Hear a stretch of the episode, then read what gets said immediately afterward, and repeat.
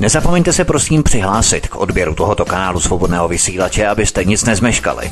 youtube.com lomeno c lomeno radio sv studio tapin radio. Dejte si prosím odebírat tento kanál kliknutím na červenou ikonku v horní pravé části obrazovky s nápisem odebírat a zaškrtněte také symbol zvonečku, abyste byli informovaní o nahrání každého nového pořadu. Tím také nepřijdete o čerstvé premiéry a rozmanité kauzy, které můžete dále sdílet na sociálních sítích. Krásný dobrý večer, dámy a pánové, milí posluchači. Od mikrofonu vás zdraví Vítek, posloucháte svobodný vysílač CS Studio Tapin Radio.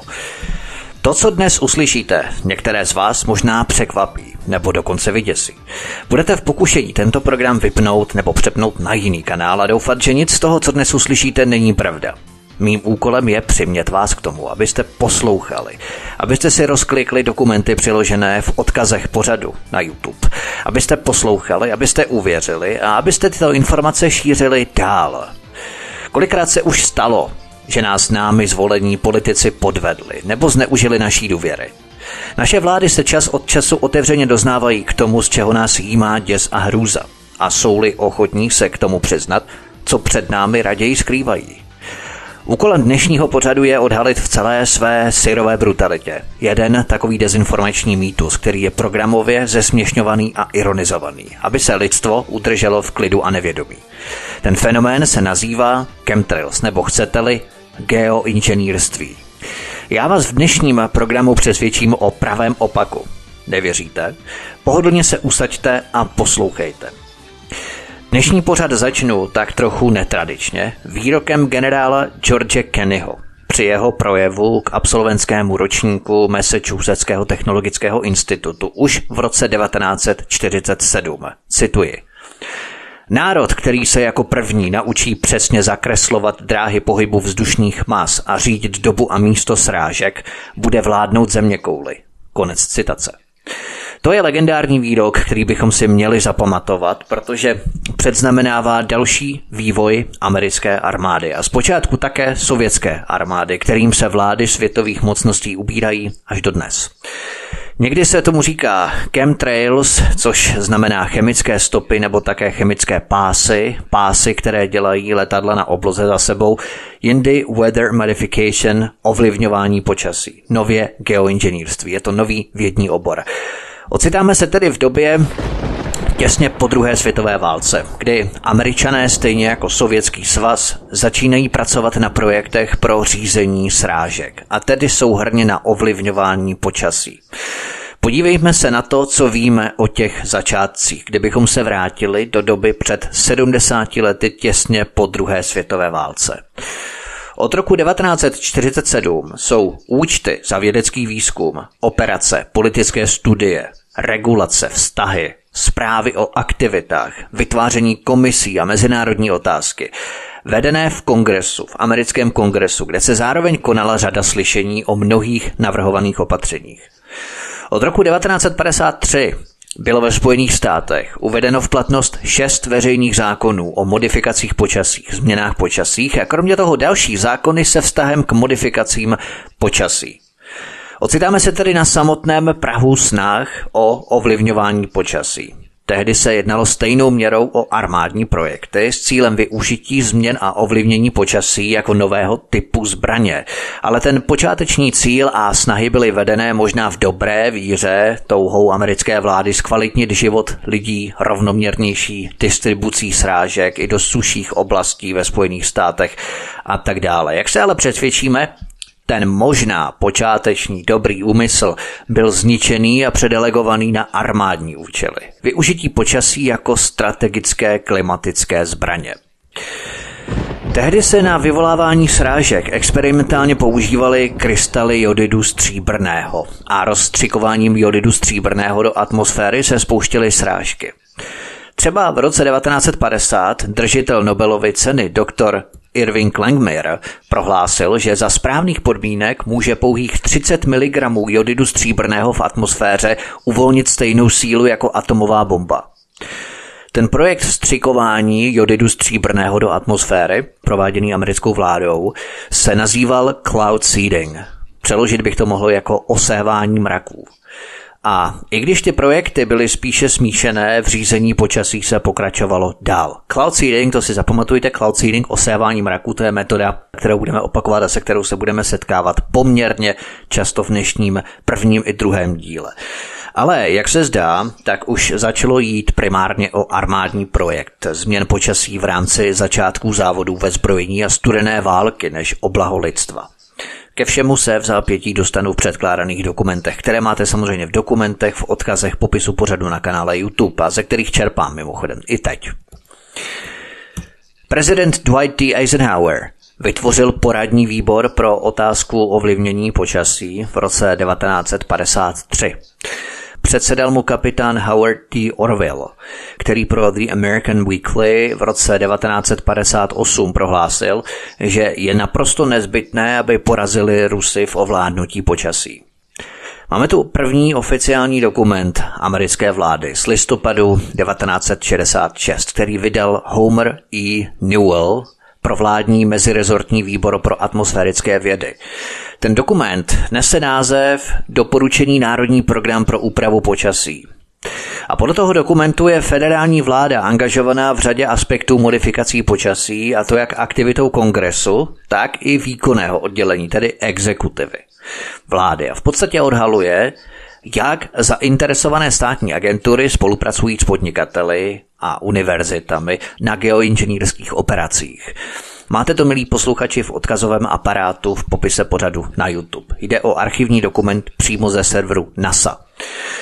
Kdybychom měli ve zkratce popsat, co tento dokument obsahuje, podívejme se na něj poněkud podrobněji. Když porotýkám, že není v mých časových schopnostech pročíst celé stohy dokumentů, třeba další dokument, který budu probírat, má 750 strán a to se na mě opravdu nezlobte, na to mě vážně nezbývá tolik času, proto budu vyzobávat jenom podstatné věci z těch dokumentů. Pojďme si tedy prohlédnout ten první dokument americké vlády o úpravách počasí z listopadu 1966 úvodě toho dokumentu se uvádí, že úpravy počasí jsou výhodné pro člověka, že se tím zvýší zásoby a zdroje vody, sníží bouře, potlačí se tornáda, zmírní krupobytí, které má decimující vliv na úrodu a v jedné pasáži se tu zaměřují na zbrždění rozvoje hurikánů, ale v jiné pasáži si zase stýskají nad tím, že zatím nejsou schopní, a teď cituji, nasimulovat hurikán se skutečně uspokojivým numerologickým modelem. Oni tu totiž zkoumají matematické vzorce pro třecí vrstvy v rámci přenosu energie mezi Zemí a atmosférou a skrz spodní vrstvy atmosféry. Rychlost a přenos pohybu hurikánů, měření tepla a vody, pára s latentním teplem, které hurikán generuje v rámci simulace vývoje hurikánu. A to už uváděli v roce 1966, tedy na naše poměry velmi dávno před půl stoletím, před 50 lety. A v tomto dokumentu potom oslavují úspěchy ve změnách počasí.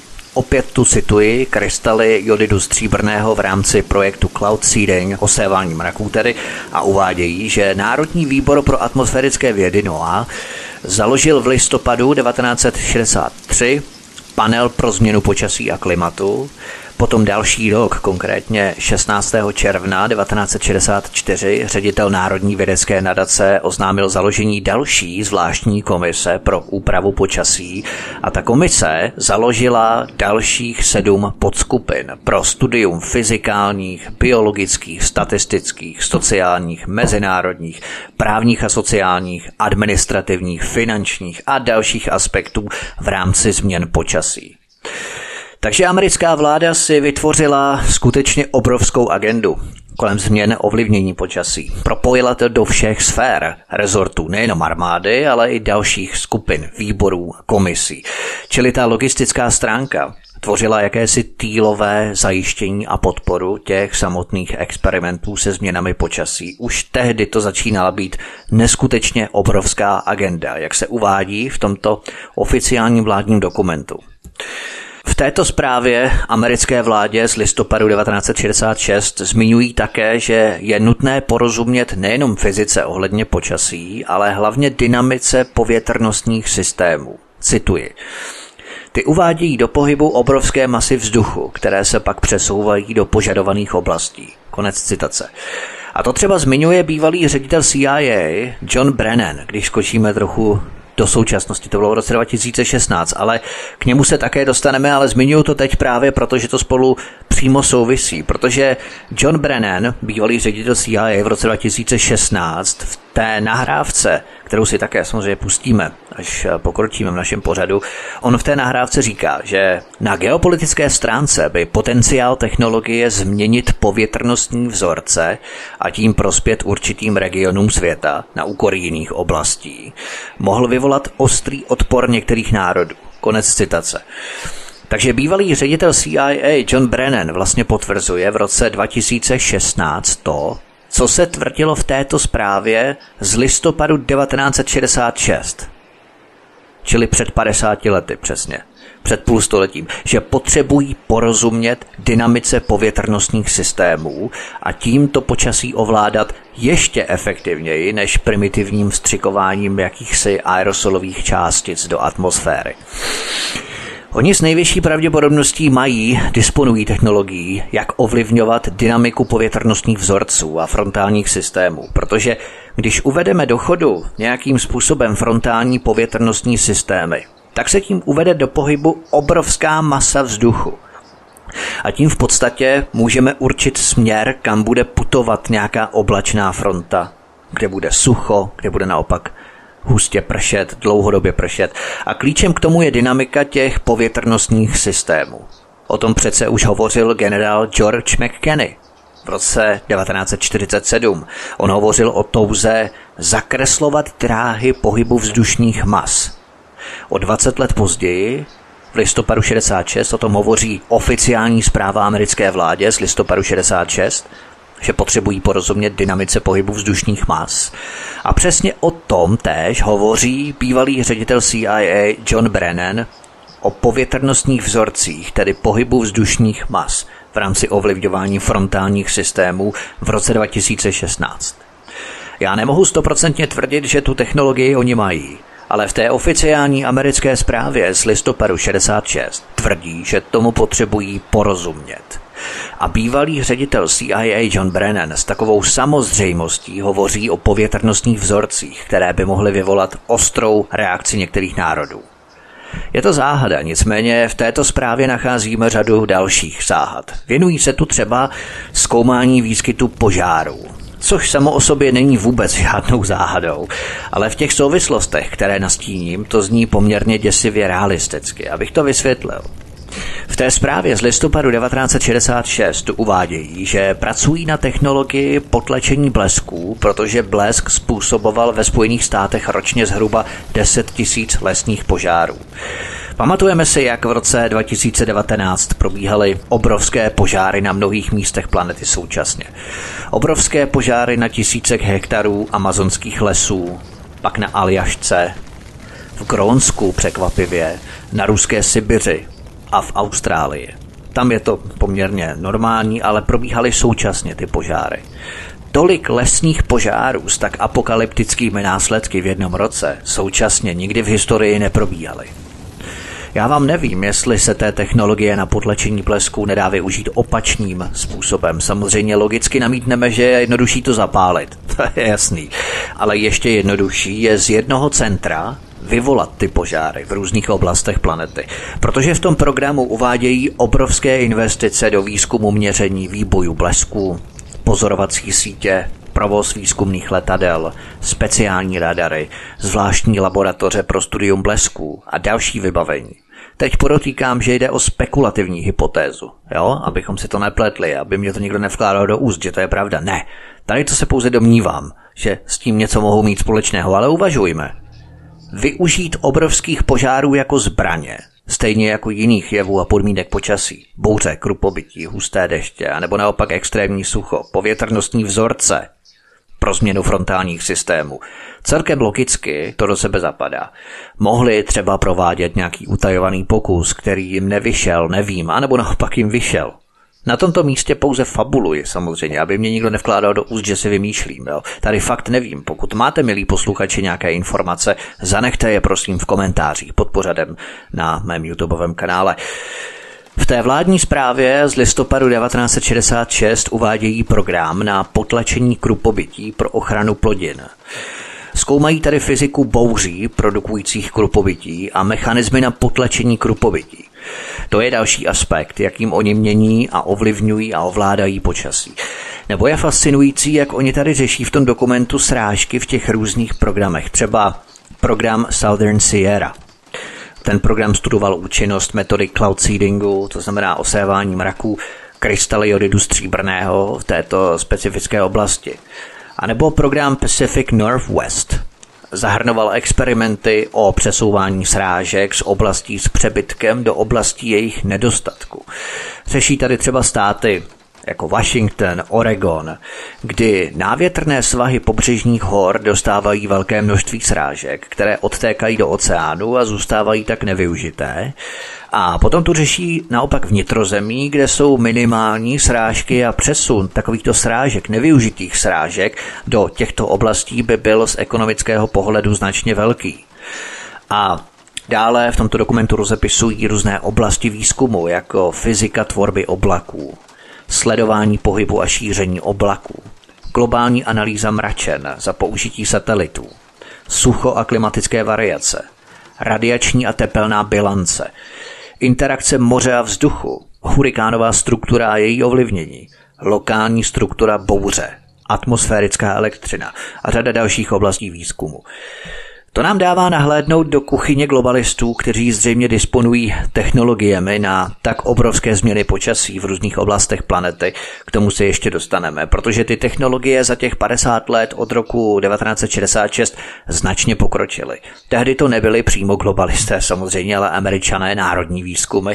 Musíme si uvědomit, že tehdy probíhala studená válka, horečné zbrojení, 60. léta, válka ve Větnamu, karibská krize na Kubě, obrovské vojenské cvičení v Bavorsku kolem hranic Československem, tehdy cvičení s názvem Viking, o kterém ale američané neinformovali sovětskou stranu, která to přirozeně vnímala jako ohrožení a to vedlo k uspíšení vpádu varšavských vojsk do Československa jako symbol zastrašení a demonstrace síly.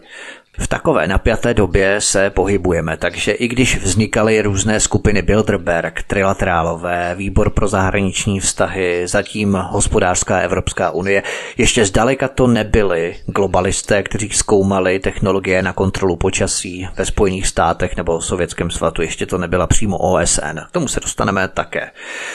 V tomto oficiálním vládním dokumentu z listopadu 1966 podrobně popisují, jak přesouvat srážky a chemicky řídit hydrometeorologický systém počasí. To je neuvěřitelné a to se bavíme stále o roku 1966. Já jenom chci, abychom si tady taxativně uváděli ty různé body, které tvoří sestavu cílů, pro které vlády mění počasí. Že těch důvodů není málo, protože v rámci krystalu jodidu stříbrného, tak oni začínali používat takzvané pyrotechnické dávkovače. To se přímo uvádí v této zprávě z roku 1966 a pomocí těch pyrotechnických dávkovačů daleko efektivněji rozstřikovali do oblaků, cloud seeding, osévání oblaků, takové látky, jako krystaly jodidu stříbrného a už eh, tehdy začínaly vyvíjet nukleáční látky, které by byly levnější než ten jodid stříbrný. Přímo v té zprávě z roku 1966 zmiňují kovy jako olovo a další. Klidně si to rozklikněte, stáhněte, přečtěte, je to PDF dokument. A právě v tuto chvíli přerušíme moje povídání, dáme si písničku a po ní budeme pokračovat dál. Hezký večer. Máme po písničce zdraví vás svítek na svobodném vysílači pokračují dále v našem povídání o změnách, kontrole a ovlivňování počasí. Pojďme se ale přesunout na další oficiální zprávu americké vlády, a to na zprávu Výboru pro obchod, vědu a dopravu Senátu Spojených států amerických. Ta zpráva má 750 stran a dokumentuje široké změny počasí za posledních 12 let, tedy od roku 66 do roku 78, za 12 let. A tady je vidět, že za těch 12 let, jak jsem vám teď četl různé pasáže z té předchozí zprávy, tak jak za těch 12 let od roku 66 do 78 Ti dobytkové neskutečným způsobem začínali měnit, ovládat a ovlivňovat počasí. Tato druhá oficiální americká zpráva třeba uvádí, že letadla ministerstva obrany vytvářela všechny modely počasí ve středoatlantických státech i v Jižním Atlantiku. Míněno tedy Karibik. Sekce vysoké koncentrace byla v Jižní Pensylvánii. V této oficiální vládní zprávě se uvádí, že podle federální letecké agentury se tam konalo až 160 letů za 24 hodin. A tato letadla rozprašovala nukleáční jádra v různých koncentracích a vstřikovala je do atmosféry. Začínala 24 až 48 hodin předtím, než se v oblasti měl projevit model počasí. Ta oficiální vládní americká zpráva uvádí, že zasévání jader rozptylovalo veškeré letní bouře z kumulů. V zimě je sníh měněný v déšť s možností zvýšení srážek Déšť v zimě pomáhá vyrovnat roční srážkovou bilanci, ale déšť v zimě zbavuje půdu úrodnosti a eroduje pole. Pro předcházení těmto škodám je nezbytný sníh a spevnění půdy vytrvalými plodinami jako například Vojtěžka, se v této zprávě píše. Tady je vidět, jak si už neberou servítky a to počasí začínají ovlivňovat neskutečným způsobem, až člověk žasne. A to se bavíme o 70. letech minulého století a už jedou opravdu na tvrdo. Ale tady je opravdu vážně zajímavá ta Pensylvánie, protože právě Pensylvánie si tehdy získala pověst státu bez zákonu, pokud jde o osévání mraků, ten projekt Cloud Seeding tedy. Dokonce tehdejší dva tajemníci pro zemědělství vyzdvihli nutnost regulovat změny počasí. Státní Pensylvánská univerzita například pomlouvala všechny ty, kteří chtěli zastavit ty změny počasí, protože sama Pensylvánská univerzita se na těch výzkumech podílela a lhala o svých vlastních výsledcích osévání mraku. A další instituce bránily přijetí zákonů, které by zastavily to osévání mraku, cloud seeding. Jelo v tom ministerstvo zemědělství, úřad pro letectví, federální úřad pro vyšetřování, tedy FBI, Pensylvánská státní univerzita v tom jela na tvrdo. V rámci výzkumu, akademická půda a všechny součásti americké federální vlády, které prováděly osévání mraků nebo v něm byly zainteresované.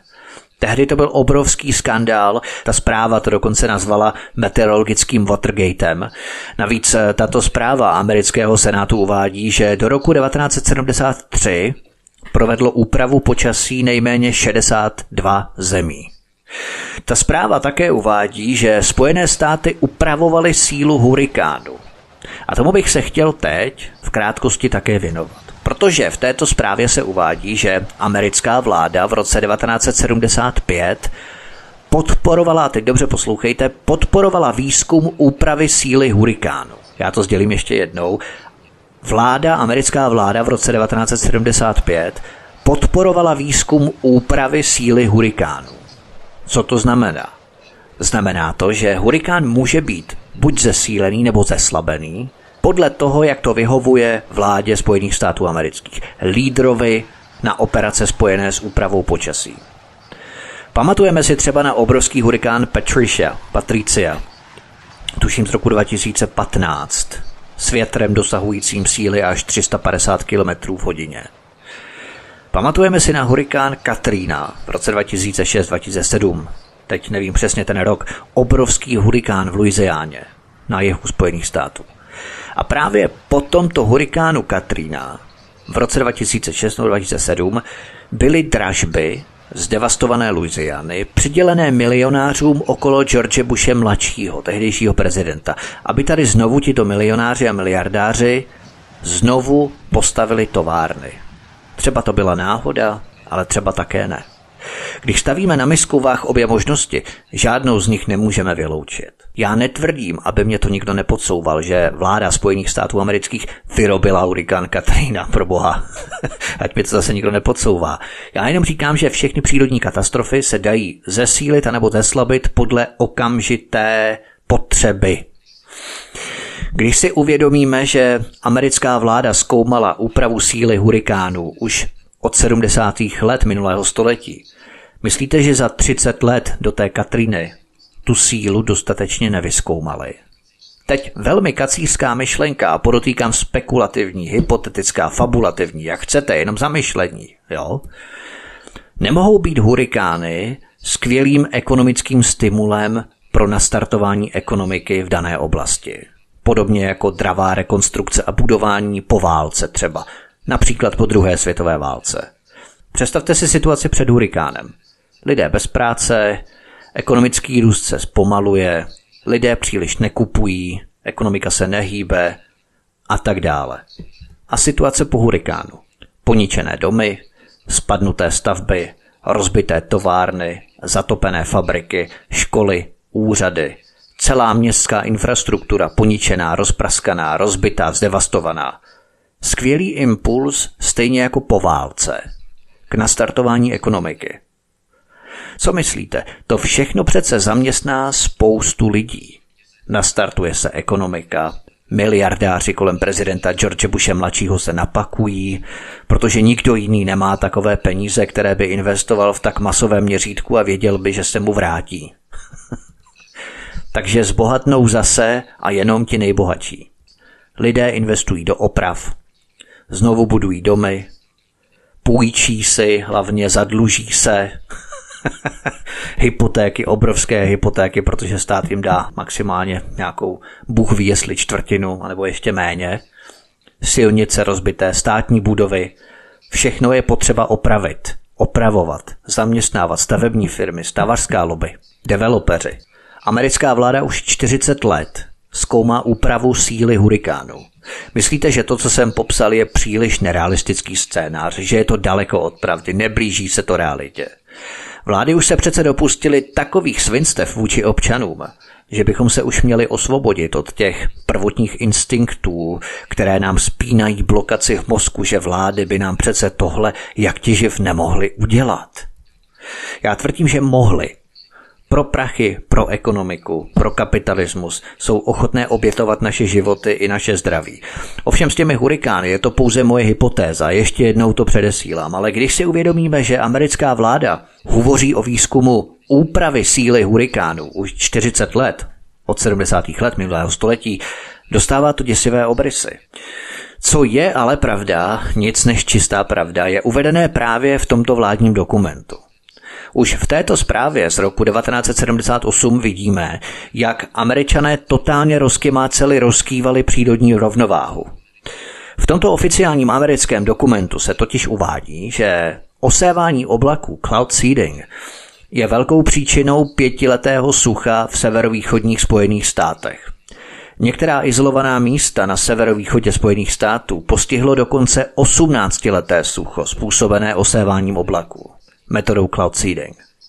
A proto se rozhodli distribuci počasí, jak to oni vzletně nazývají, čili ovládání počasí, kontrolu počasí, oni to nazývají distribucí počasí, ale víme, o co jde. Tak kvůli těmto obrovským suchům, která postihla severovýchod Spojených států, se rozhodli distribuci počasí v Jižním Atlantiku pozastavit, protože způsobila snížení srážek na východním pobřeží Spojených států o 30 srážek, které jsou potřeba proto, aby bylo zemědělství úspěšné. Průměrný výrobce mléka na východním pobřeží Spojených států, který se nacházel na území, nad kterým probíhalo osévání oblaků cloud seeding, zaznamenal čistou finanční ztrátu kvůli těmto oséváním oblaků. Jenom ztráty v pěstování plodin v okrese Franklin, například se to uvádí, dosáhly až na výšku 50 milionů dolarů. Naopak v místech, na kterých účinky osévání oblaků oslabují, nastává bujná tvorba oblaků a to způsobuje záplavy. Ničí plodiny, budovy a smrt lidí a zvířat utopením. Konec volné citace z oficiální vládní zprávy Spojených států amerických z roku 1978. Když si člověk začne hrát na Boha a snažit se ovládat počasí, tak necitlivý a hulvácký zásah člověka přírodní rovnováhu neskutečně rozkýve, rozkymácí a přímo v této oficiální zprávě uvádějí, jaké to má ničivé devastující dopady v některých oblastech.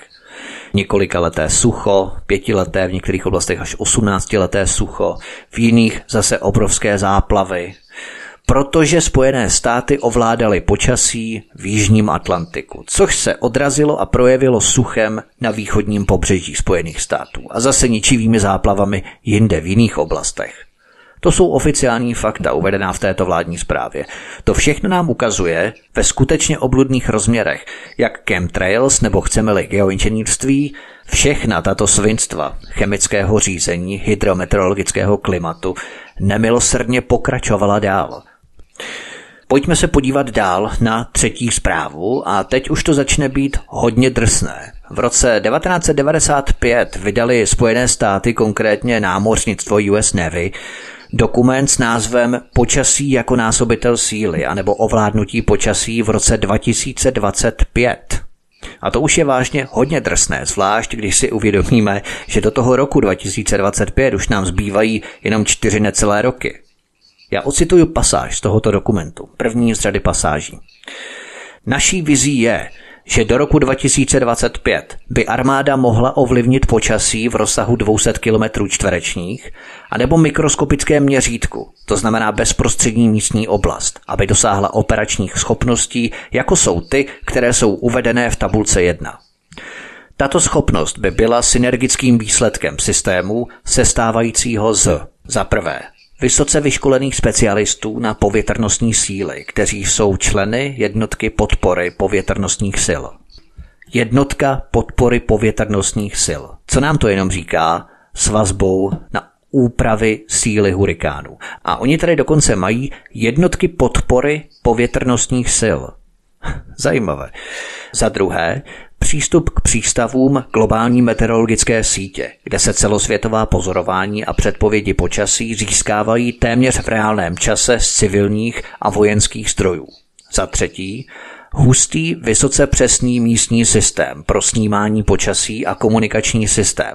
Za čtvrté, pokročilá schopnost modelování a předpovědi změn počasí v počítačem určených oblastech. Za páté, osvědčené intervenční technologie pro úpravu počasí. Pod tím si můžeme představit cokoliv. Intervence. Těch intervencí jsme tady měli taky docela dost. A za šesté, schopnost zpětné vazby. A nebo jiná pasáž z tohoto amerického vládního dokumentu US Navy z roku 1995. Cituji. Za předpokladu, že v roce 2025 naše strategie národní bezpečnosti budou zahrnovat změny počasí, bude přirozeně následovat jejich použití v naší národní vojenské strategii. Kromě významných výhod, které by operační schopnost poskytla, je další motivací usilovat o změnu počasí s cílem odradit a čelit potenciálním protivníkům. To je masakr, že? Když si uvědomíme, že oni hovoří o roku 2025 což už máme za necelé čtyři roky. Z toho dokumentu je patrné, že armáda Spojených států amerických spustila v roce 1995 procesy kontroly podnebí a počasí už v pokročilém stádiu. Takže obloha je v některých místech, v některých oblastech planety počmáraná čárami, neprůhledná a vybělená minimálně od poloviny 90. let. Oni tu v té oficiální armádní zprávě z roku 1995 popisují, a teď pozor, možnosti vyvolání bouří a nebo zase sucha. Můžou tu pomocí satelitů přerušit komunikace i radaru nepřítele. Uvádí tu odstranění mlhy a mraků a třeba tu píší, cituji, Současné technologie, které dozrají v příštích 30 letech, to znamená do roku 25, Nabídnou každému, kdo má potřebné zdroje, schopnost upravovat povětrnostní vzorce a jejich odpovídající účinky, a to alespoň v místním měřítku. Konec citace. Tady opět narážíme na ty povětrnostní vzorce, které když změníme, zbrzdíme, odchýlíme, tak tím můžeme měnit proudění vzdušných mas a okluzních frontálních systémů a způsobovat naprostou změnu sezónního počasí najednou někde začnou být suchá léta, protože tam bude najednou tepleji, protože ta fronta je odchýlená, ta vzdušná masa, ten povětrnostní vzorec. Nebo naopak začne více pršet a teploty budou menší, nižší, začnou klesat, protože změníme, odchýlíme z té dané oblasti ty povětrnostní vzorce, tu frontu na které tady zase narážíme, o kterých hovořil generál George McKinney v roce 1947, o kterých hovořila oficiální vládní zpráva z listopadu 66, o kterých hovořila další oficiální vládní americká zpráva z roku 78, o americké vládě, která se účastnila aktivit na výzkum úpravy síly hurikánů v roce 1975 a o kterých hovořil i bývalý ředitel CIA John Brennan v roce 2016. A o těchto povětrnostních vzorcích, trajektoriích pohybu vzdušních mas, hovoří tato armádní zpráva z roku 1995. Jenom abychom si ty věci skládali do souvislostí. Logické řadě, logické struktuře za sebou. Já ocituju ještě poslední pasáž z této oficiální americké zprávy z roku 1995. V této práci ukážeme, že vhodné provedení změn počasí mohou poskytnout ovládnutí bitevního prostoru do takové míry, jakou si dosud nikdo nedokázal představit. V budoucnu takové operace zlepší převahu ve vzduchu i vesmíru a poskytnou nové možnosti pro formování bitevního prostoru a povědomí o bitevním prostoru. Konec citace. Takže americká vláda, jak vidíme, vzala změny počasí tvrdě do svých rukou. Už žádné veřejné blaho, pokud tam vůbec někdy nějaké veřejné blaho bylo, ale účinná zbraň, jak píší, kterou si nikdo dosud nedokázal ani představit. To přesně uvádí v tomto dokumentu. Zvlášť mě děsí ty vzdušné a hlavně kosmické síly, které tu popisují. To znamená vesmírné družice, které to počasí mohou aktivně měnit kdekoliv na světě, když si americká armáda usmyslí, z toho nám až běhá mráz po zádech. Ale za nějakou dobu vám ukážu a předvedu na samotných amerických patentech, oficiálních amerických patentech, že tyto možnosti změny počasí přímo systémem a sítí vesmírných satelitů, to znamená přímo z vesmíru, přímo ze satelitu, mohou ovlivňovat počasí kdekoliv na Zemi, tak to je tvrdou realitou. Oni na to mají patenty, které je usvědčují. Dáme si písničku a budeme pokračovat za chvilku. Hezký večer, vydržte s námi. Máme po písničce zdraví a svítek na svobodném vysílači. Pokračuju dále v našem povídání o změnách, kontrole a ovlivňování počasí. Pojďme se dále přesunout o 15 let později, a to konkrétně na globální moratorium o geoinženýrství z roku 2010 na základě konvence OSN o biodiverzitě. A tady v tomto dokumentu z roku 2010 OSN najdeme skutečné chuťovky jako metody odrazu slunečního světla, potom třeba rovnoměrné stmívání, přímé hnojení oceánů a samozřejmě tu popisují definice a vlastnosti technik geoinženýrství a tak dále. A tady mě zaujalo třeba ty metody odrazu slunečního světla v rámci geoinženýrství. Pojďme se na to podívat trochu podrobněji, já tuto pasáž ocituji. Metody odrazu slunečního světla, známé také jako řízení slunečního záření, mají za cíl působit proti oteplování a souvisejícím klimatickým změnám, snížením výskytu a následné absorpce krátkovlného slunečního záření odrážejícího jeho malou část zpět do vesmíru. Očekává se od nich, že jakmile budou zavedené ve vhodném měřítku, budou mít rychle účinek a mají tedy potenciál snížit globální teploty povrchu během několika měsíců nebo let, pokud to bude považováno za žádoucí. Konec citace. Tady máme a tady pozorujeme další využívání chemtrails nebo řekněme geoinženýrství na globální úrovni řízení. To jsou všechno už teď globální projekty, kdy se legitimizují celoplanetární procesy v rámci změn počasí. Takže tady je krásně vidět, jak se na tom podílejí všechny vlády, nejenom Spojené státy americké už, ale Rusko, Čína, celá OSN. Je to striktně globální proces, já tu ocituju další část z tohoto memoranda OSN z roku 2010, které máte také uvedené v odkazovém aparátu v popisu pořadu na YouTube, tak si ten PDF dokument klidně stáhněte a ověřte si, že to, co cituji, mám tvrdě nazdrojované přímo z tohoto dokumentu.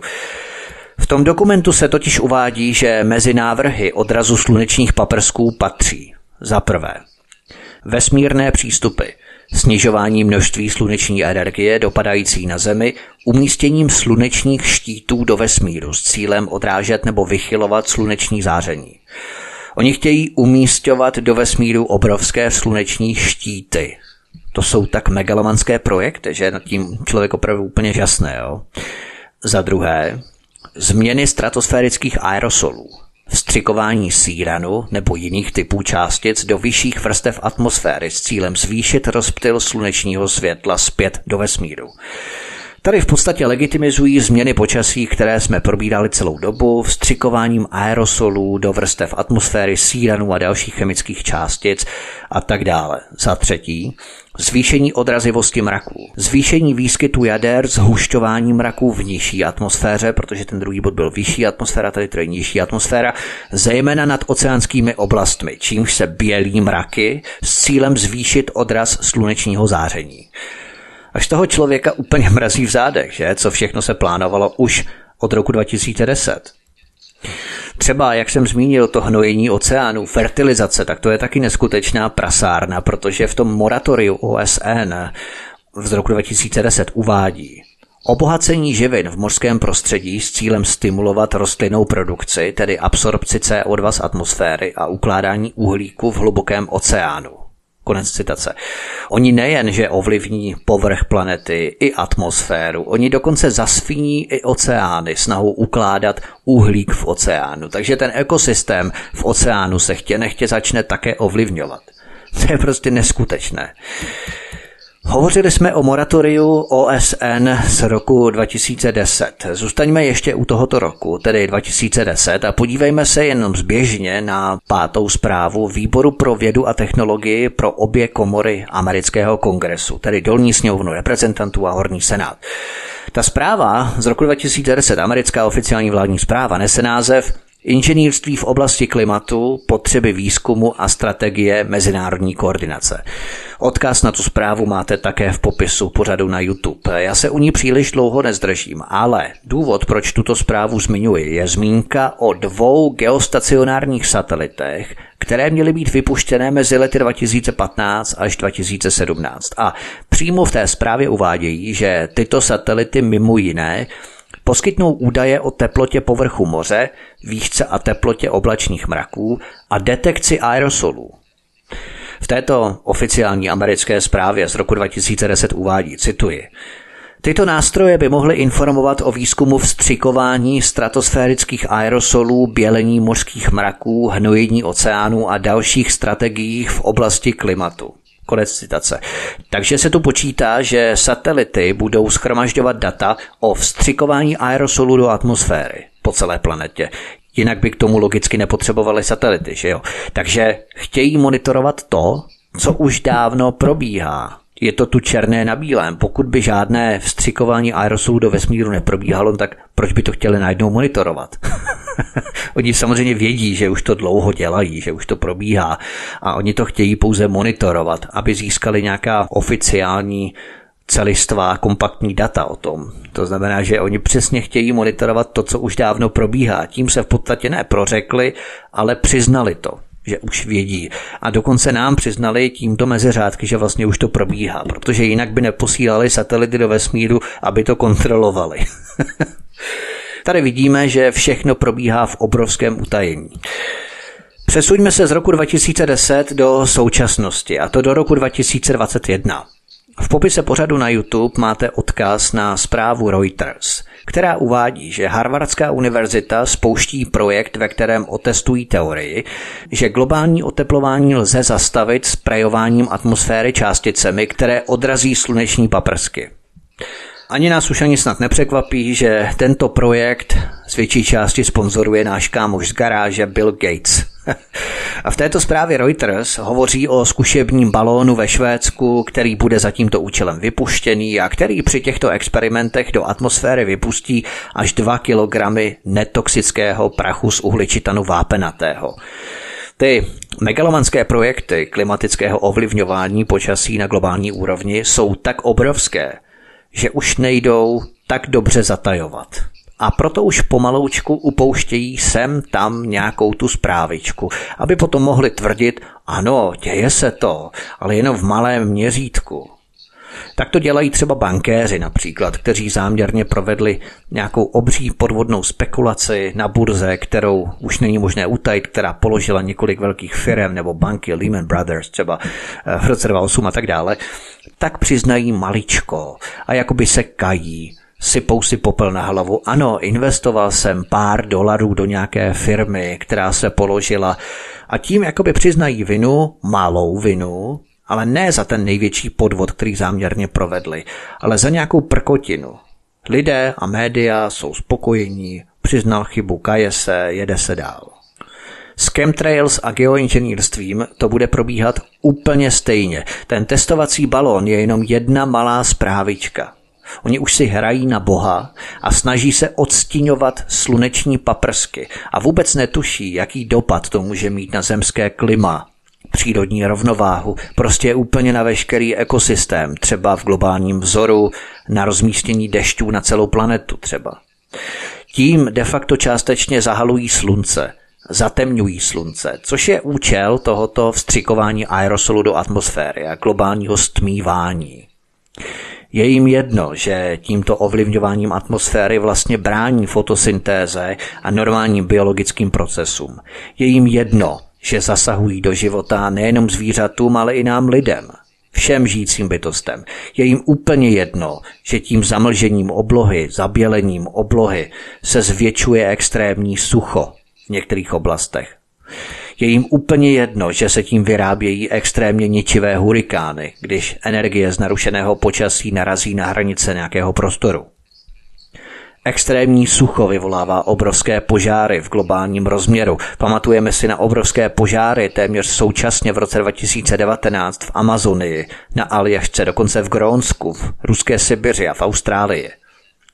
Je zcela běžné, že vznikne tolik obrovských požárů v jednom období, v různých místech, s různým podnebím, teplotou, vlhkostí vzduchu.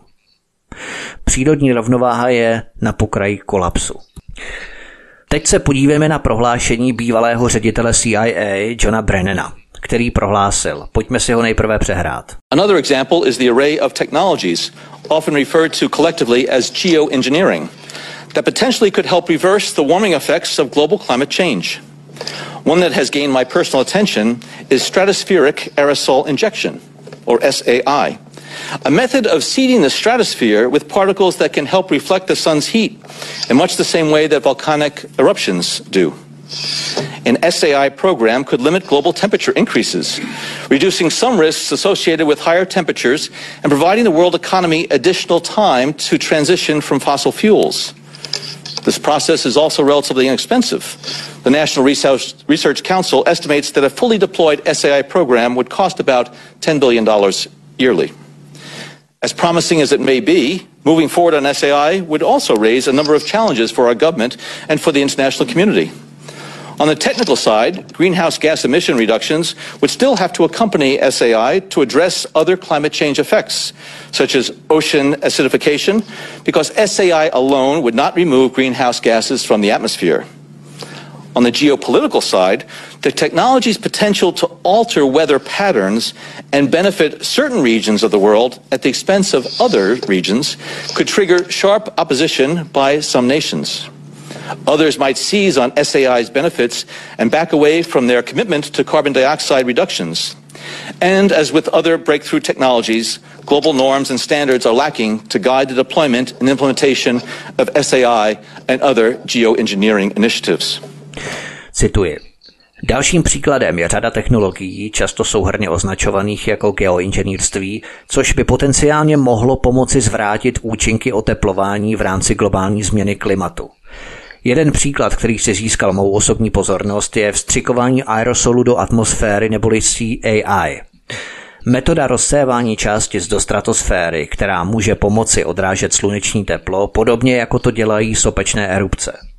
Program SAI by mohl omezit zvýšení globální teploty, snížit některá rizika spojená s vyššími teplotami a poskytnout světové ekonomice další čas na přechod z fosilních paliv.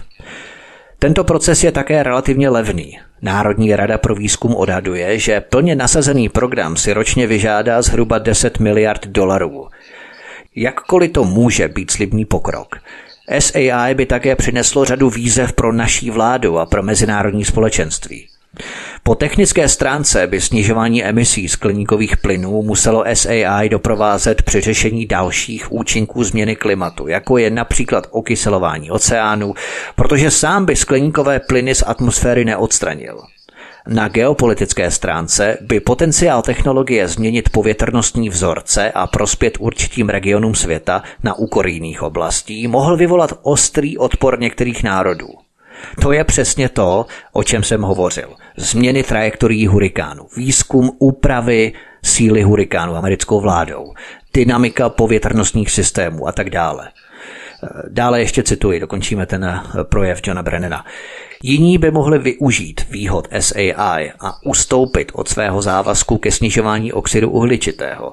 A stejně jako u jiných průlomových technologií chybí globální normy a standardy, které by řídily nasazení a implementaci SAI a dalších geoinženýrských iniciativ. Konec citace. John Brennan, bývalý ředitel CIA, tu v podstatě potvrzuje nejenom moratorium OSN z roku 2010 o geoinženýrství, ale také ten experiment Harvardské univerzity sponzorovaný Billem Gatesem na stmívání planety odrazem slunečních paprsků zpět do vesmíru. Ty takzvané mocné elity v rámci globální zprávy a řízení nad planetou mají exkluzivní přístup k informacím. Oni to vědí s velkým náskokem, velkým předstihem před námi. My se to rozvídáme s obrovským spožděním. Až třeba za 15, 20, někdy až za 50 let, co se odehrávalo. Písnička na cestě a po ní budeme pokračovat dál. Hezký večer. Máme po písničce zdraví a svítek na svobodném vysílači. Pokračuju dále v našem povídání o změnách, kontrole a ovlivňování počasí. Přehráli a přeložili jsme si výrok bývalého šéfa CIA Johna Brennana a pojďme si ještě přehrát další výrok bývalého šéfa FBI speciálního agenta Teda Gundersona. Ted Gunderson sloužil od 50. let minulého století v FBI pod jejím nejdéle sloužícím ředitelem Johnem Edgarem Hooverem a pro FBI Ted Gunderson pracoval 27 let.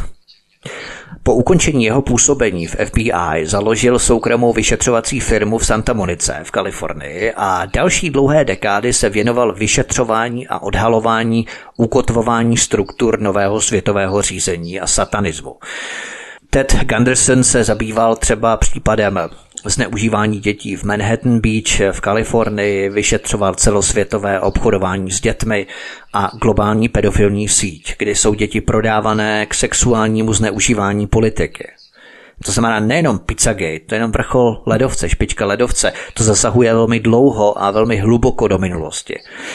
Ted Gunderson také odhalil, že CIA byla dlouhodobě zapojená do obchodu s drogami stála za operaci pod falešnou vlajkou False Flag Operations a samozřejmě projektem NK Ultra, projekt na ovládání myslí lidí od roku 1953 a samozřejmě zneužívání dětí. Ted Gunderson tedy není žádné ořezávat. Naopak byl to insider mocenských struktur, který tyto záležitosti široce odhaloval. O chemtrails se vyjádřil následujícím způsobem. Pojďme si ho nejprve přehrát. The death dumps otherwise known as chemical trails, are being dropped and sprayed throughout the United States, in England, Scotland, Ireland, Northern Europe, and I have personally seen them not only in the United States but in Mexico and Canada. Birds are dying around the world. Fish are dying by the hundreds of thousands around the world. This is genocide. This is poison. This is murder by the United Nations. This element within our society that's doing this must be stopped. I happen to know of two of the locations where the airplanes are that dump this crap on us. Four of the planes are out of Air National Guard, Lincoln, Nebraska, and the other planes are out of Fort Still, Oklahoma. Personally have observed the planes that were standing still in Nebraska, Lincoln, Nebraska, at the Air National Guard. They have no markings on them. They're huge bomber-like airplanes with no markings. This is a crime. Crime against humanity, crime against America, crime against the citizens of this great country. They must be stopped. What is wrong with Congress? This has an effect on their population and their people and their friends and their relatives and themselves. What's wrong with them? What's wrong with the pilots who are flying these airplanes? They're dumping this crap, this poison on their own families.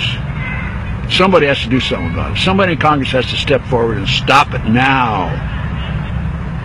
Thank you, I'm Ted Gunderson. Cituji.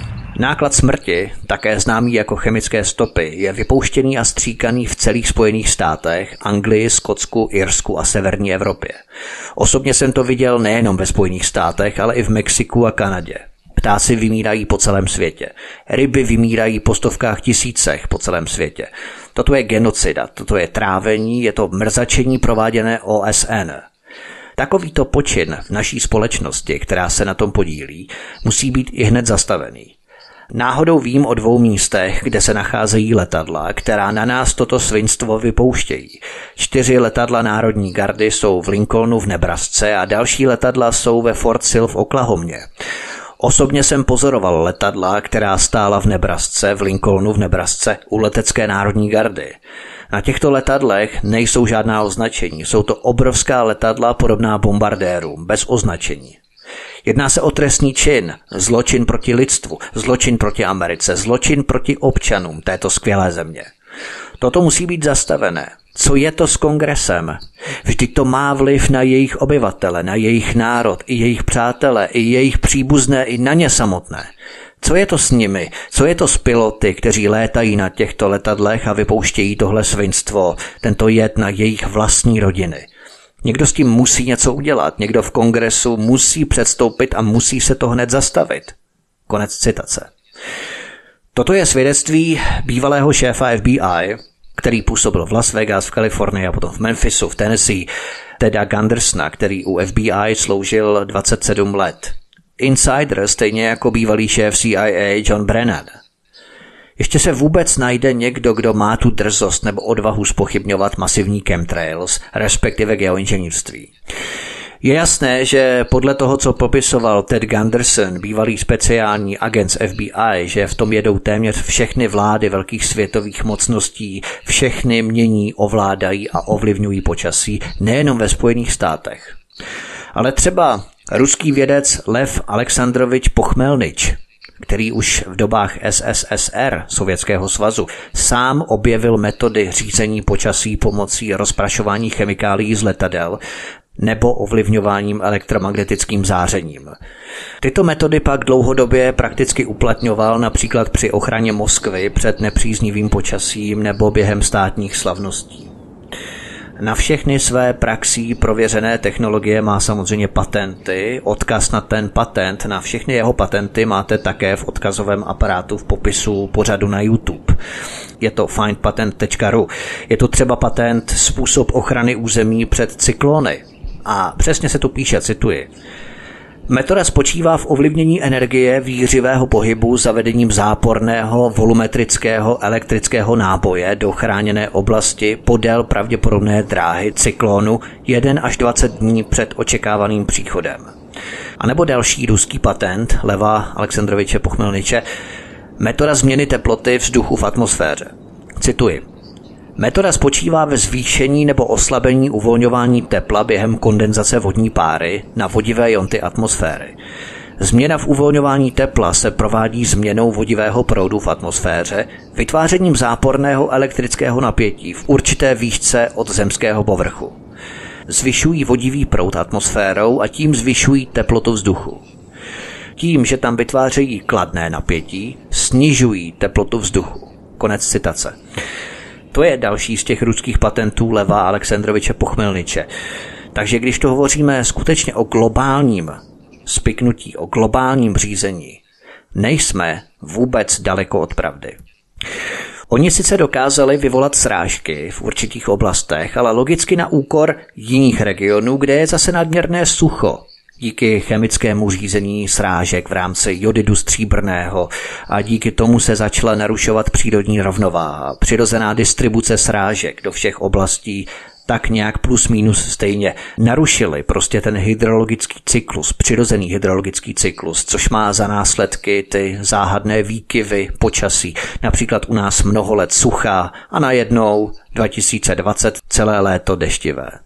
Jistě, že někdy prší více, někdy prší méně, to je úplně normální, ale takovéto radikální výkyvy. Tady opět sledujeme chemické řízení počasí na světové úrovni, na globální úrovni.